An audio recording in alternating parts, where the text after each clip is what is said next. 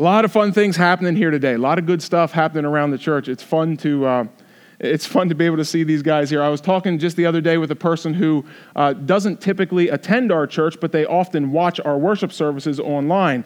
And so uh, they were saying, How many kids do you have down front there on those waterways? I said, There's a lot. They said, There's, I don't know how you guys fit them all in. I said, Well, we don't. We just kind of make it work. But it's really fun to, to be able to see that.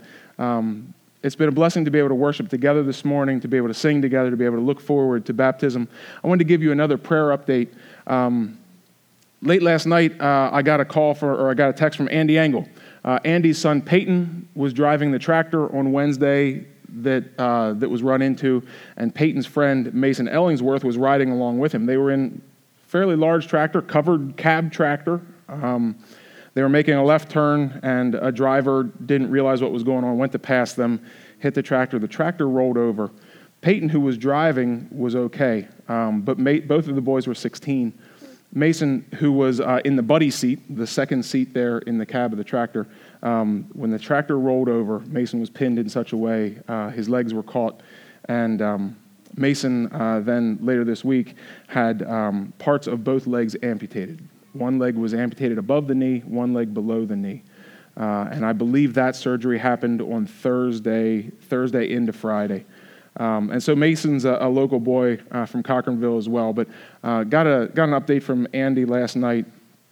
And um, what he said was that um, Mason is recovering well from his surgery. His breathing tube is out. The doctors have lowered his sedation because he's been doing very well. Um, Andy and Peyton got to talk to Mason last night. and he said he's got a super positive attitude about what has happened, um, about the rehab that he's going to have to go through, and, and there's some really fantastic God stories uh, that are there that, that, you'll have to hear about at another time because those stories are not mine to tell. Um, so please keep praying for Mason. Uh, he's not a young man from our church. Um, but we know the family, we know the neighborhood. Uh, please keep praying for Mason. And I wonder if uh, he's having another surgery today. He was uh, one of the things that happened is while he was uh, while he was pinned, there was a lot of diesel diesel fuel that was spilled, and so infection and all that stuff is just a factor. And so I wonder if we could take a moment. I'll be honest, I don't know Mason.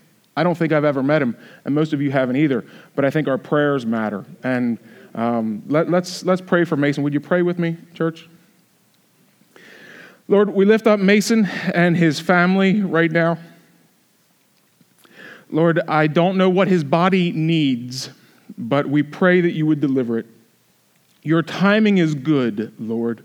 We know that your timing is good and you will work out your purpose. We trust you in this. But Lord, we give Mason to you and we ask we ask that you would heal him well. We ask that you would keep his body free from infection. We pray that you would help his body um, to adjust to the surgery. And Lord, as he looks forward to a lot of rehab, I pray that you would help him to continue to have the kind of positive attitude that he's shown so far. I pray that you'll give his body, especially his legs, give him strength to be able to learn how to walk again, to learn how to be able to get around, and to be able to, um, to live out all the callings that you've put on his life. And Lord, I pray that as he makes all of the mental and emotional adjustments that go along with this, I pray that you would give him strength and resilience and I pray that he would find a deep faith in you to carry him through. I pray for the Engel family as they support him and as there's just all of the details to work through. Lord, I pray that you'll bless, bless them. And Lord, I pray that you would stop gossip so that there would just not be any extra drama or static added by people saying things that are not true or helpful. And so, Lord, we ask for you to please help, but we lift up Mason now. And I would ask, congregation, just take a moment in your silence, lift up whatever prayer seems appropriate to you, and then we'll say amen in a moment. So go ahead, congregation, and pray as seems fit.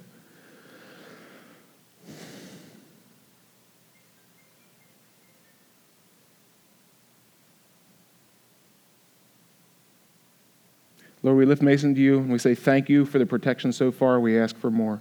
In Jesus' name we pray. Amen. I'm going to ask you, uh, before I get into this sermon, I'm going to ask you to pray for two more fellows, friends of mine. Um, their situation is maybe not quite as urgent, but they're um, pastors who are facing opposite situations today.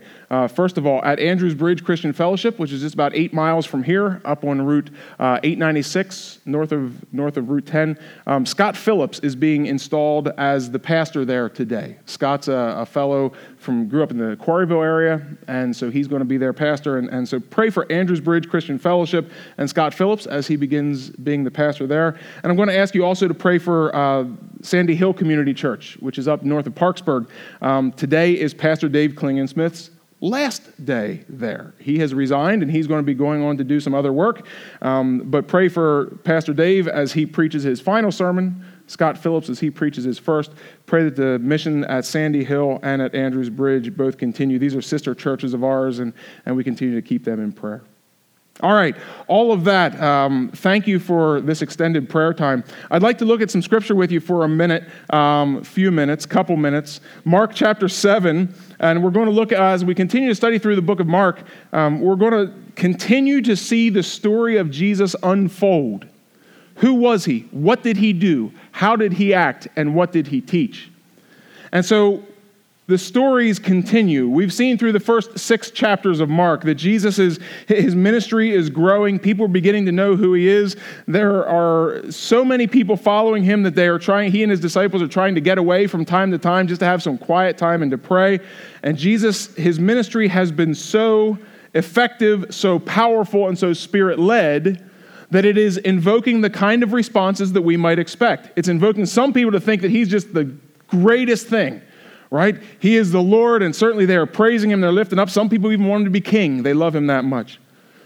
But not everyone is responding that way. They are, there are some who are responding with equal ferocity, saying, This man is not the Son of God. This man is the devil. This man is a blasphemer. And in fact, they are conspiring to kill him. And so now in Mark chapter 7, we pick up Jesus' interaction with some of these. In Mark 7, verse 1, it says, The Pharisees, these Pharisees, these were a, um, one of the groups of Jewish uh, kind of leaders, but certainly Jewish followers of God. The Pharisees were really good. They knew the rules. That was their main thing was we've got to make sure that we act right. And they tried to make sure that every single rule and every single standard was followed. And they were really serious about others doing the same. That was a big part of their religion. And not all of the Pharisees were hypocrites. There were plenty of Pharisees who were seeking God with all their heart, and, and in fact, Jesus, they responded to him well. But there was a group of Pharisees, well, let's just see the story. The Pharisees and some of the teachers of the law who had come from Jerusalem gathered around Jesus and saw some of his disciples eating food with hands that were defiled, that is, unwashed. I like this little parenthetical that follows because really that, that sounds pretty basic, doesn't it? Eating with unwashed hands. I mean, have any of you ever done that? I, I do from time to time because it keeps the immunity up. I don't know. I, you know, sometimes there's just a sandwich there. And, but I like this little parenthetical that follows. In verse 3, this is kind of explained to us. Mark kind of takes an aside and says, the Pharisees and all the Jews do not eat unless they give their hands a ceremonial washing, holding to the tradition of the elders. That's good to know sometimes, right? It's kind of good to know why does this why did this matter to them? Okay. The Pharisees, all the Jews wash their hands. Verse 4, when they come from the marketplace, they do not eat unless they wash. And they observe many other traditions, such as the washing of cups, pitchers, and kettles. Now, that may sound typical to you as well. You wash your cups, your pitchers, and kettles. You have your dishwasher, and especially now in these last couple of years, people are more, more concerned about hygiene and all that kind of stuff. And we might say, well, of course. But, but these guys were not doing this for their health. They were not doing it just because of courtesy for others. They didn't want to spread their germs. No, they were doing it because what does it say? This is the tradition of the elders. This was what you did if you were to be right with God, okay? So, verse 5 the Pharisees and the teachers of the law asked Jesus, Why don't your disciples live according to the tradition of the elders instead of eating their food with defiled hands? You see the language here? Pay attention to this. Look at this language. Legalists and hypocrites often do this, right? Why don't your disciples live according to the tradition of the elders instead of eating their food with defiled hands? It's not just dirty hands. Or just, why don't your disciples honor God by washing their hands? No.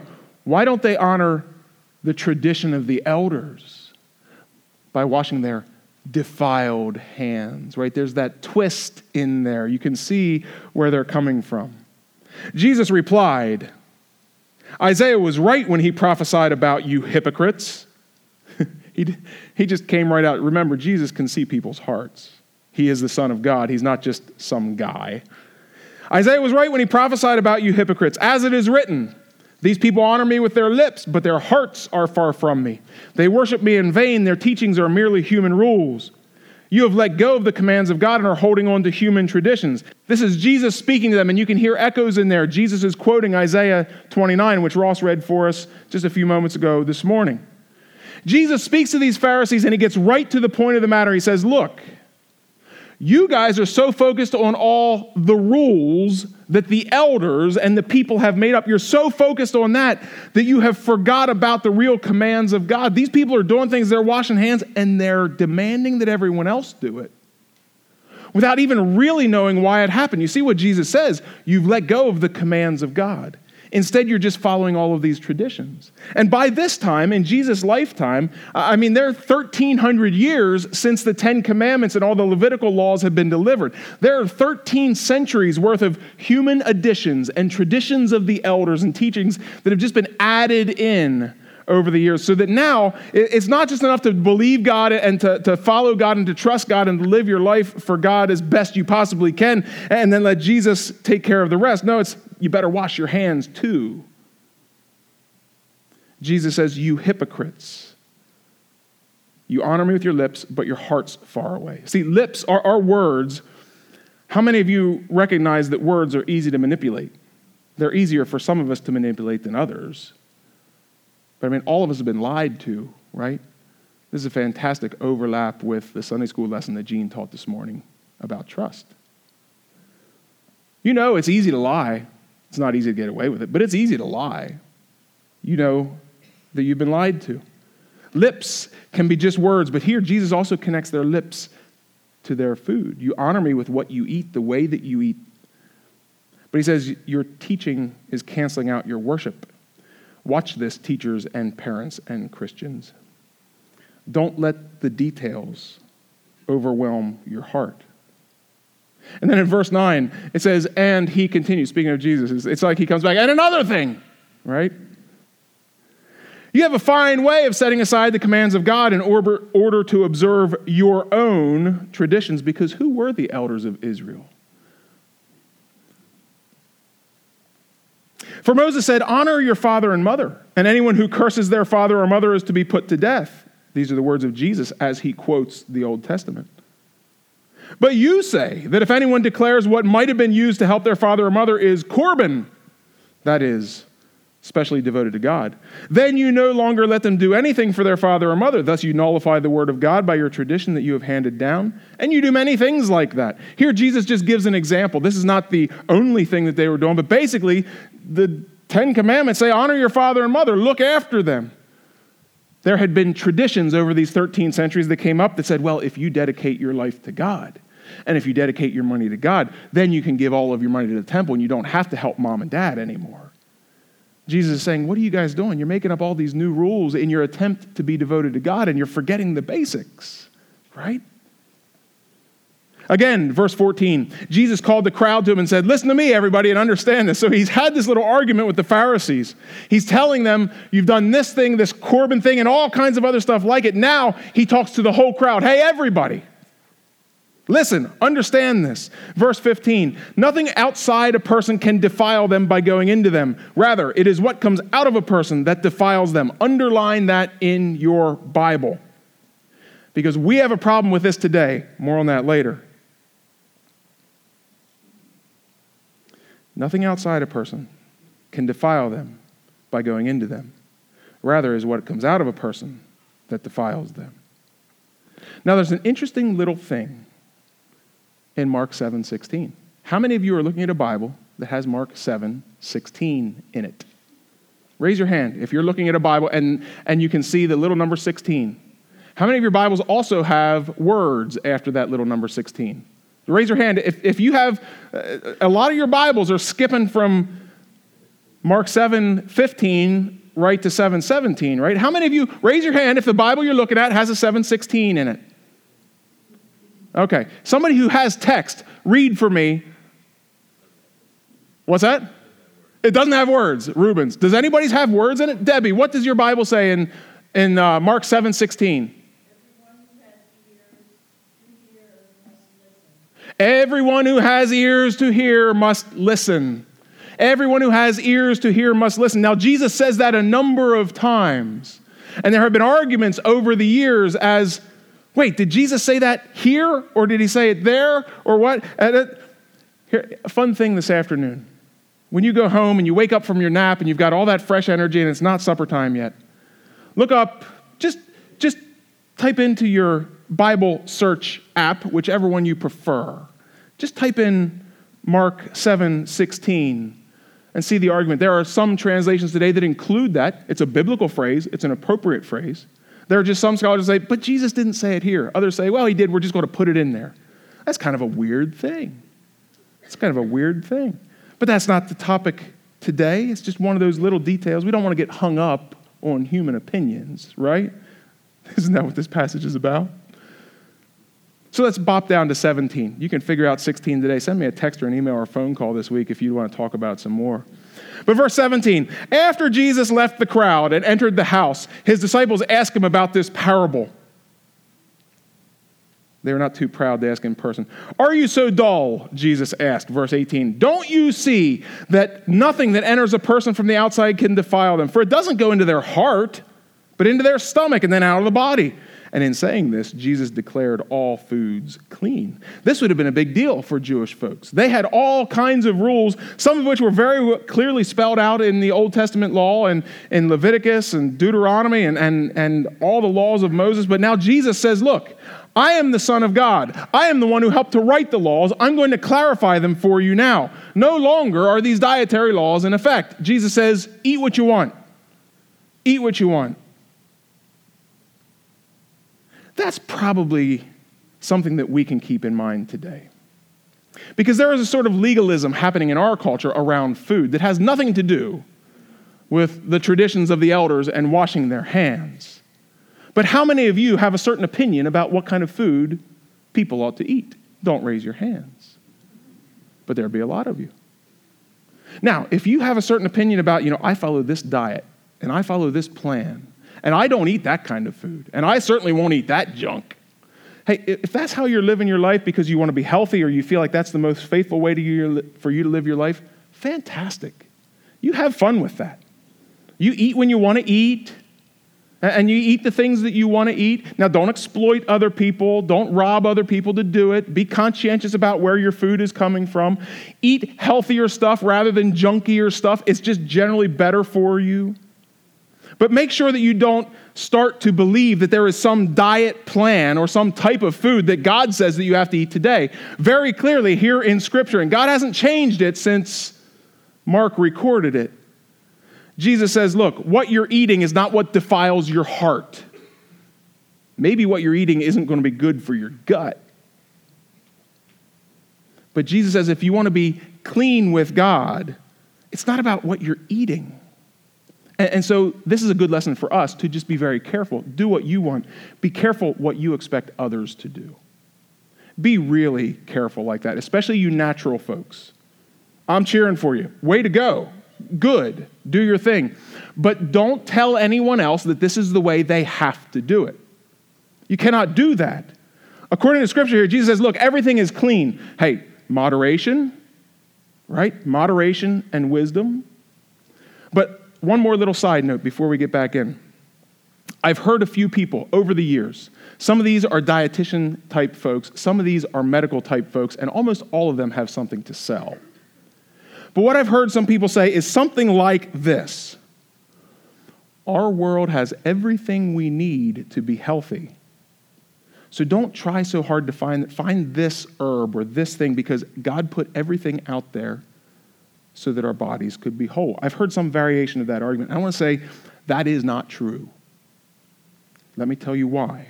Because originally, when God built the Garden of Eden and God built this earth, He placed man and woman there, and it was perfect and it was whole. But then there was a time, And you can read about this in Genesis 2 and 3. There was a time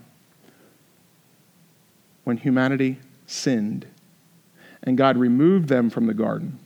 And the consequences were not just for them, but the consequences were for all of creation. And what does it say that happened to the earth? A curse was put upon the earth, which the earth is still under today. The ground that we stand on is under a curse. What does that mean?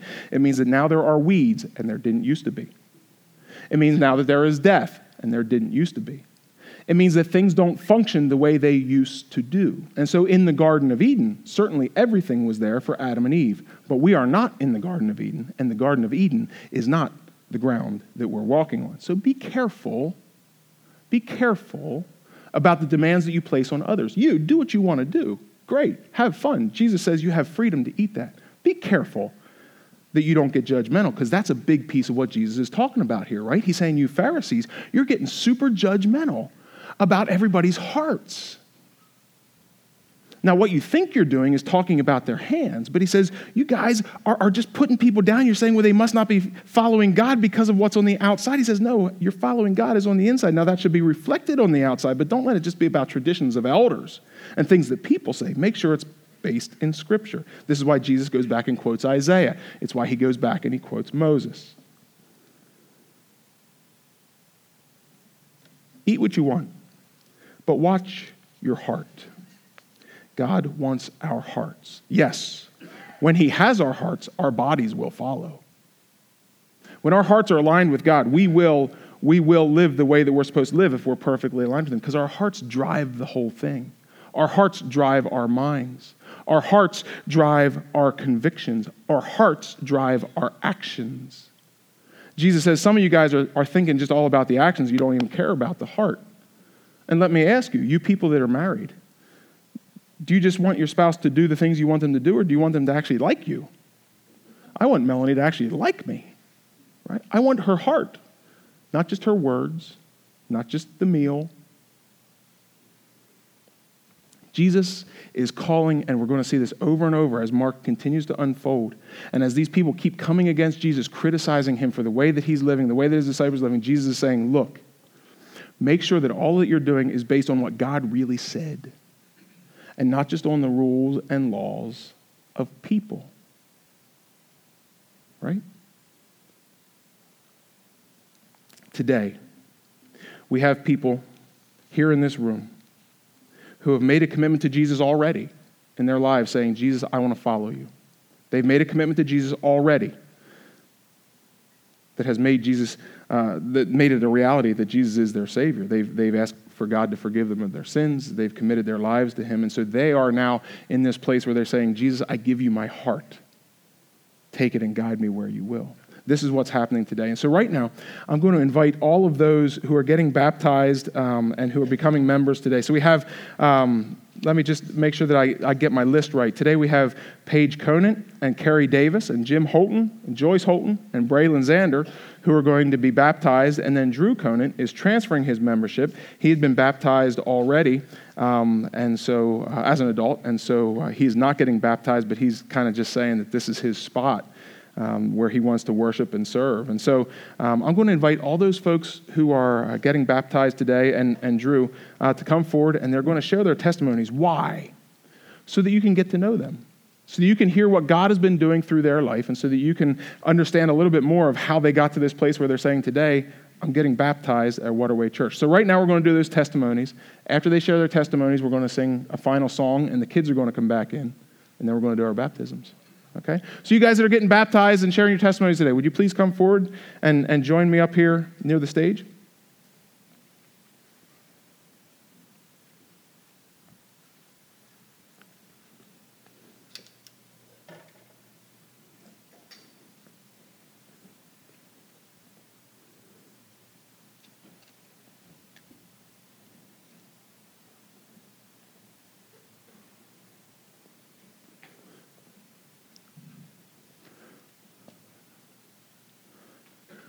I'm a pastor. I'm not a roadie, but I'm trying. If this falls over, I apologize to everyone. Is it on? Wow. Yes. Braylon and Carrie, Paige, that's all right, and Joyce and Jim. I'm so excited that you're here today, and I wanted to ask you just a couple of questions as, as we kind of go in, and then you guys will share your testimony. So this will help you to warm up, okay? Because I know there's sometimes a little bit of nerves. This, this will help you to get out some easy words, okay? Um, do you believe? Do you believe that Jesus is God's Son, and do you receive him as your Savior and Lord? If so, say, I do. Mm-hmm. And will you turn away from all sin, and will you, with God's help, live according to the teachings and example of Jesus? If so, say, I will. As you unite with this church body, will you worship, serve, and share in its programs? And will you support this church with your prayers, your attendance, your offerings, and your service as God gives you strength? If so, say, I will. And do you promise to live and share with us in Christian fellowship, giving and receiving Christian love, sharing in one another's joy and pain? If so, say, I do. So I'd like to know a little bit about your stories. And so, in whatever order you'd like, I'm going to invite you to come forward and just share your testimony. Okay? So, why don't you come forward when you're ready? Oh, you're in the front of the line, yeah. so you got to go first, Bray. All right. Um, my name is Braylon. I am 12 years old and have been going to Media slash Waterway since I was two.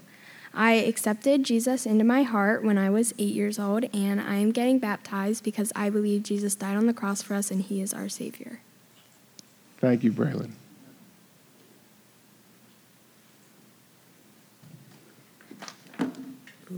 Yeah, go ahead.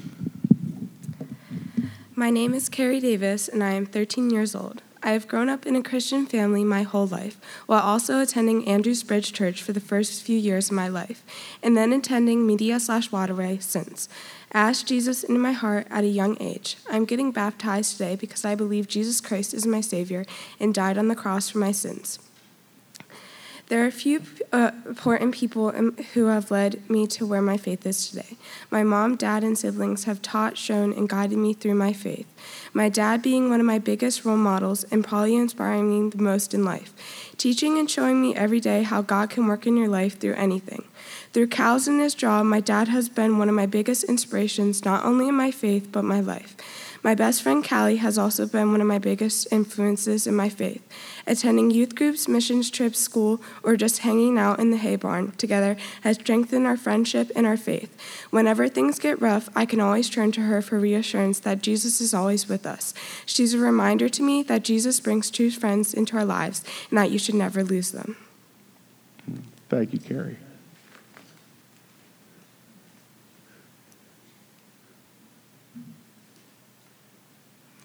Good morning. My name is Paige Conant.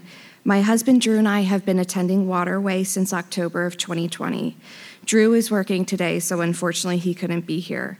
But I'm thankful that my mom and dad are here on stage with me and that we are getting baptized together as a family. Drew and I both grew up in Christian households and have maintained our faith throughout our entire lives. Drew grew up in the Nazarene church, and I grew up Presbyterian. Both of our parents are amazing Christian examples, and we're so thankful to have them in our lives. I was baptized as a baby and accepted Christ into my life at a summer Christian camp around the age of 12. Drew was baptized when he was 10 years old and accepted Christ into his heart then. I can remember two distinct God moments that led us here to Waterway. I first heard about Media Mennonite building a new church through caring for one of my hospice patients. That little seed of knowledge stuck with me, and when I passed the church building when it was built a couple years later, I felt God leading us here. Drew and I have been attending had been attending a new church for about 5 years, but never quite felt at home there despite being involved in community activities and a small group. It was really through the pandemic that we felt God leading us to find a new church home. I was definitely a little nervous about Waterway that first Sunday we came. Not only did I never think we would attend a Mennonite church, but I was also nervous about wearing a mask. Would anybody notice us? Will we just blend in with half of our faces covered? Fortunately, that did not happen. Jesse introduced himself to us right after the service. Arlene got my entire life history out of me within five minutes of talking. And Chad and Laura Stoltzfus took us out to lunch, where they so graciously let us ask them questions about the Mennonite church and how the Mennonites live out their faith. We were so overwhelmed by how welcoming everybody was, and I immediately told my parents that they needed to come with us the following Sunday. Hmm. Drew and I joined a small group within just a few months, and what a blessing that has been. The power of community and prayer has been a tremendous blessing on us over the last year and a half. Drew and I had trouble conceiving, and our small group upheld us, loved us, and prayed for us week after week as we navigated a really difficult time. We are happy to share that I'm just two weeks away from my due date with our first baby boy. Last year, our group had no infants, and by September of this year, there will be five new babies in our group. God is good. Yes. In the last couple of years, God has really been teaching me that it's His plan and not mine, and His plan is good. It may not turn out how I thought it would or be in the timing that I wanted, but I need to relinquish my control and trust in Him fully. We are choosing to join Waterway because we feel this church's foundation is built on biblical truth and it's filled with a congregation that strives to live more like Jesus. Thanks. Sorry.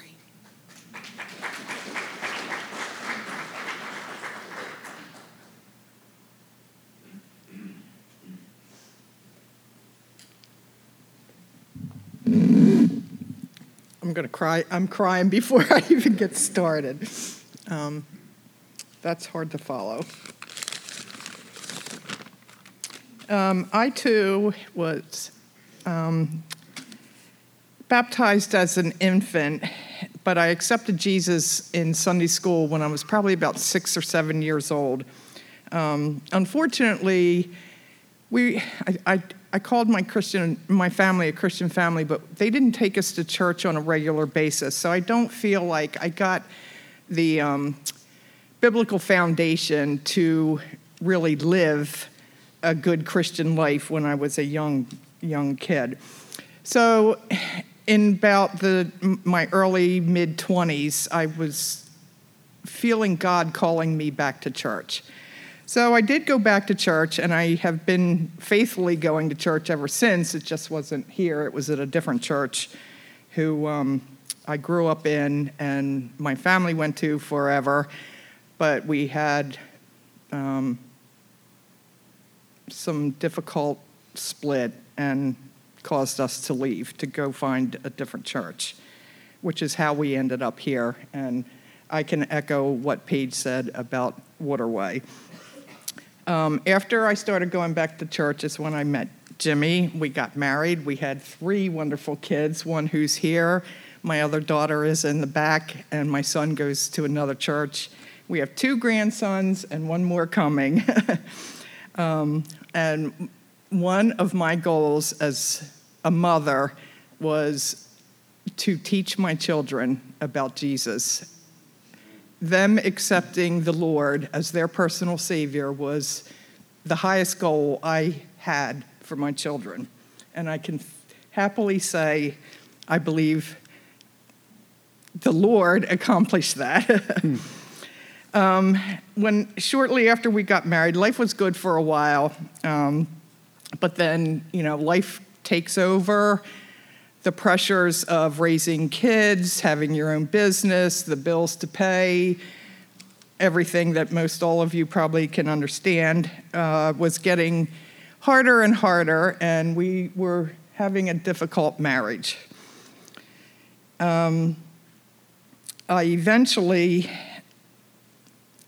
fell into Satan's trap, I'm ashamed to say. Um, and I believed his lies that maybe I married the wrong man. Maybe if I traded him in for a new model, my problems would go away. Obviously, you know, we, we know that's all wrong. Um, I strayed off the path that God had chosen for me, but that only, my selfishness only led to incredible pain and destruction, not only for myself, but for my entire family. Um, believing Satan's sins led me, Satan's lies led me to the worst sin of my life and the worst decision of my life. However, there's a happy ending. Um, God had, I believe that verse in Jeremiah where God has his plans laid out for you. God had plans for me. No matter how badly I botched it, God was taking me into a different direction. And his plans are perfect, unlike mine. Um, he literally rescued me and lifted me up out of the total cesspool I had made of my life and my family's life. Um, Jesus is the kindest, most loving, most forgiving God we could ever have or want.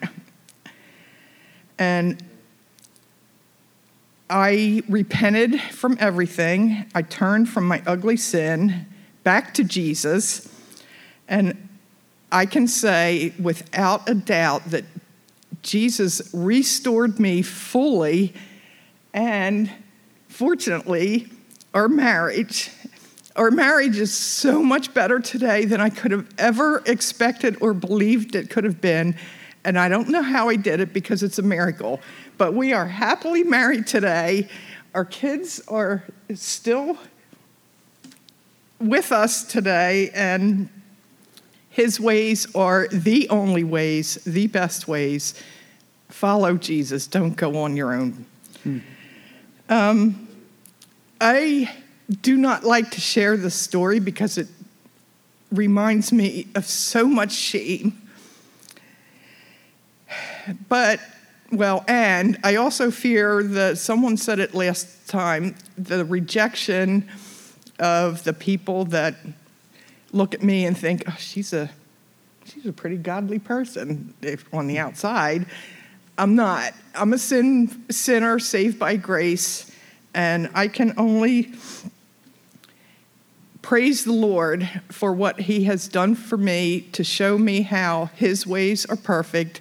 Don't stray from His way, and continue to look to Him for everything that I need. Um, but if my story can show just one person how much Jesus loves and cares for each and every one of his children, and not to suffer the lifelong consequences that some of these sins have, then it's worth it for me to be up here and, and share the ugliness of my life. Mm. Um, Besides, it's not about me, it's only about Jesus. Jesus is the only thing that matters. Jesus is the only one who is perfect, and I'm just incredibly grateful for him saving me. Um, Jesus is my Lord and my Savior, and there's nothing more than I want to do than love him trust Him, obey Him, and serve Him for the rest of my life. Amen. Amen.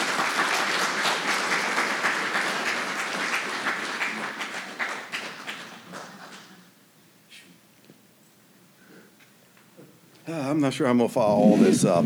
Um, the story does really the story doesn't end there. Um, I don't have anything written down because in previous times I've written stuff down and it'd be sitting right there and I could never look at it again.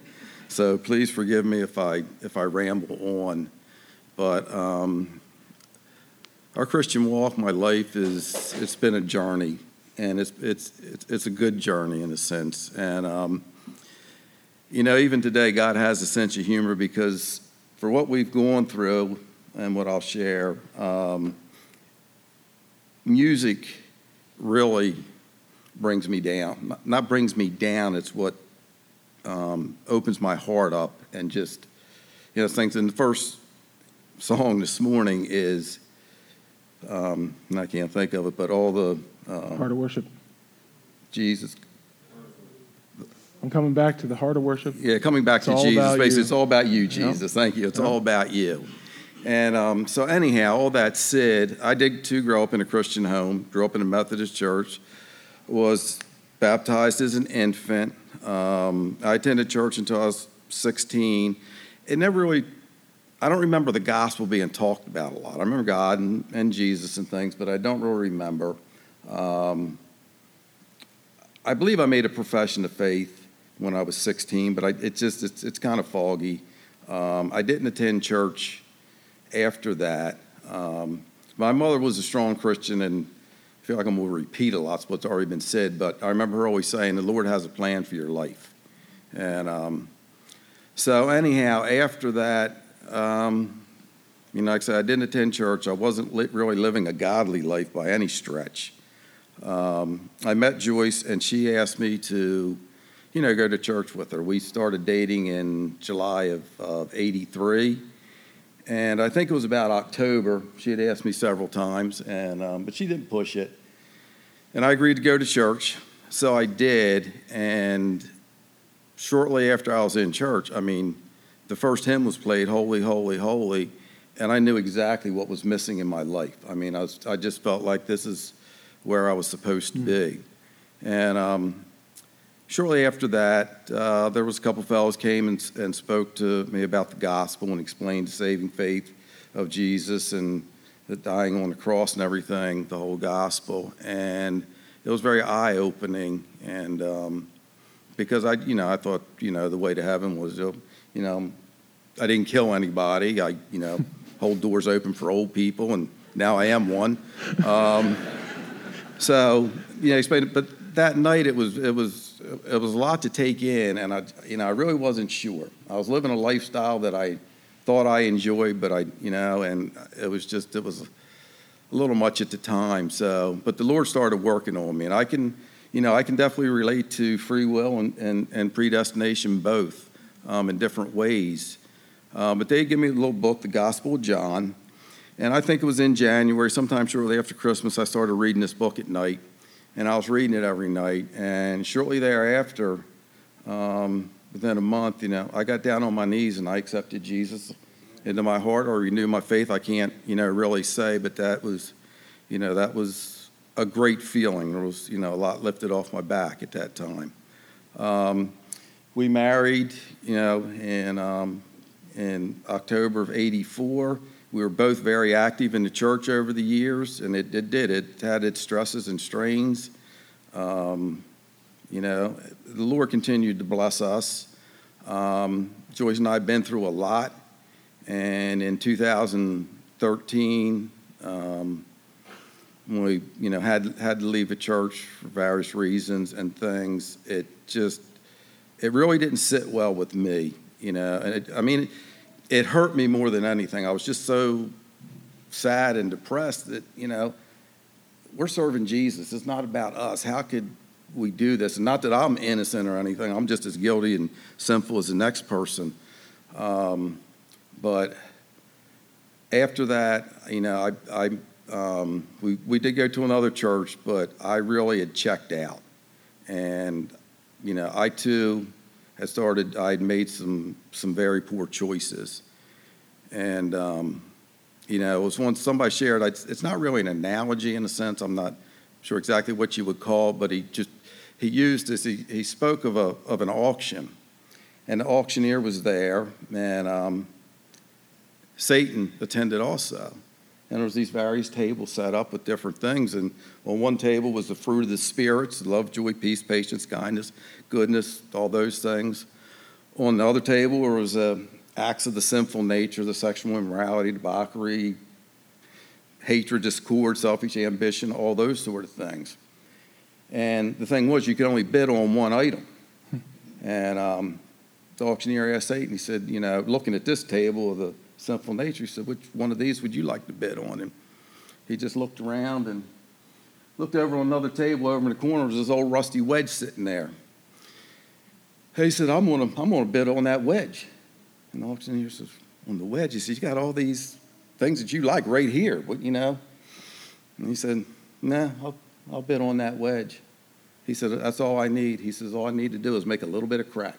And I got everything on that table. and um, so that was, you know, that was my story in a sense. And over a period of years, you know, um, I too made some, some poor life choices. And fortunately for my family, and when you get yourself into those situations, you know you're in a bad situation. I, I hate to admit it, but I was, I was walking a life of flesh now. I turned my back on God, and I was doing what I wanted to do. And um, it's a battle because you want a way out, but you know the way out's going to be ugly, and there's going to be people hurt, and you you know you try to figure this out like how can i get myself out of this mess without anybody ever knowing? And we just go back to life is normal. Well you know i spoke of free will and you know god gives us a free will i believe and um, you know he will allow you to choose your sin but you can't choose the consequences and god loved me enough that he finally said this is kind of slangish if that's a word but it was like, all right, buddy, I've seen enough out of you. And he just slapped me across the head. And that was, you know, once again, that was a, a weight lifted off of me. And um, I can't say it was, it was, it was easy, but I was, I was very grateful. Um, I'm thankful for my family. That was a period of, of back in 2014 through 16, 17. Um, I since had had um, you know asked for forgiveness, repented of my sins, and have been walking with the Lord. Um, once again, I'm very thankful for that. And I said a lot of the things in the very beginning um, about this this church and things. We attended another church for a while, and I never really felt at home that much. And when she invited us here, I think the best way for me to describe it, it was just like when I went into this other church for the first time. I felt this is where the Lord wanted me. I felt at home the very first service. It was an outside service in the fall of um, October of 2020. Everybody was friendly. I knew some people here in a roundabout way. Jesse came up, introduced himself, and um, we're just thankful to now call this our home. Amen. And just all the praise, glory, and honor goes to our Lord and Savior, Jesus Christ. Amen. Amen.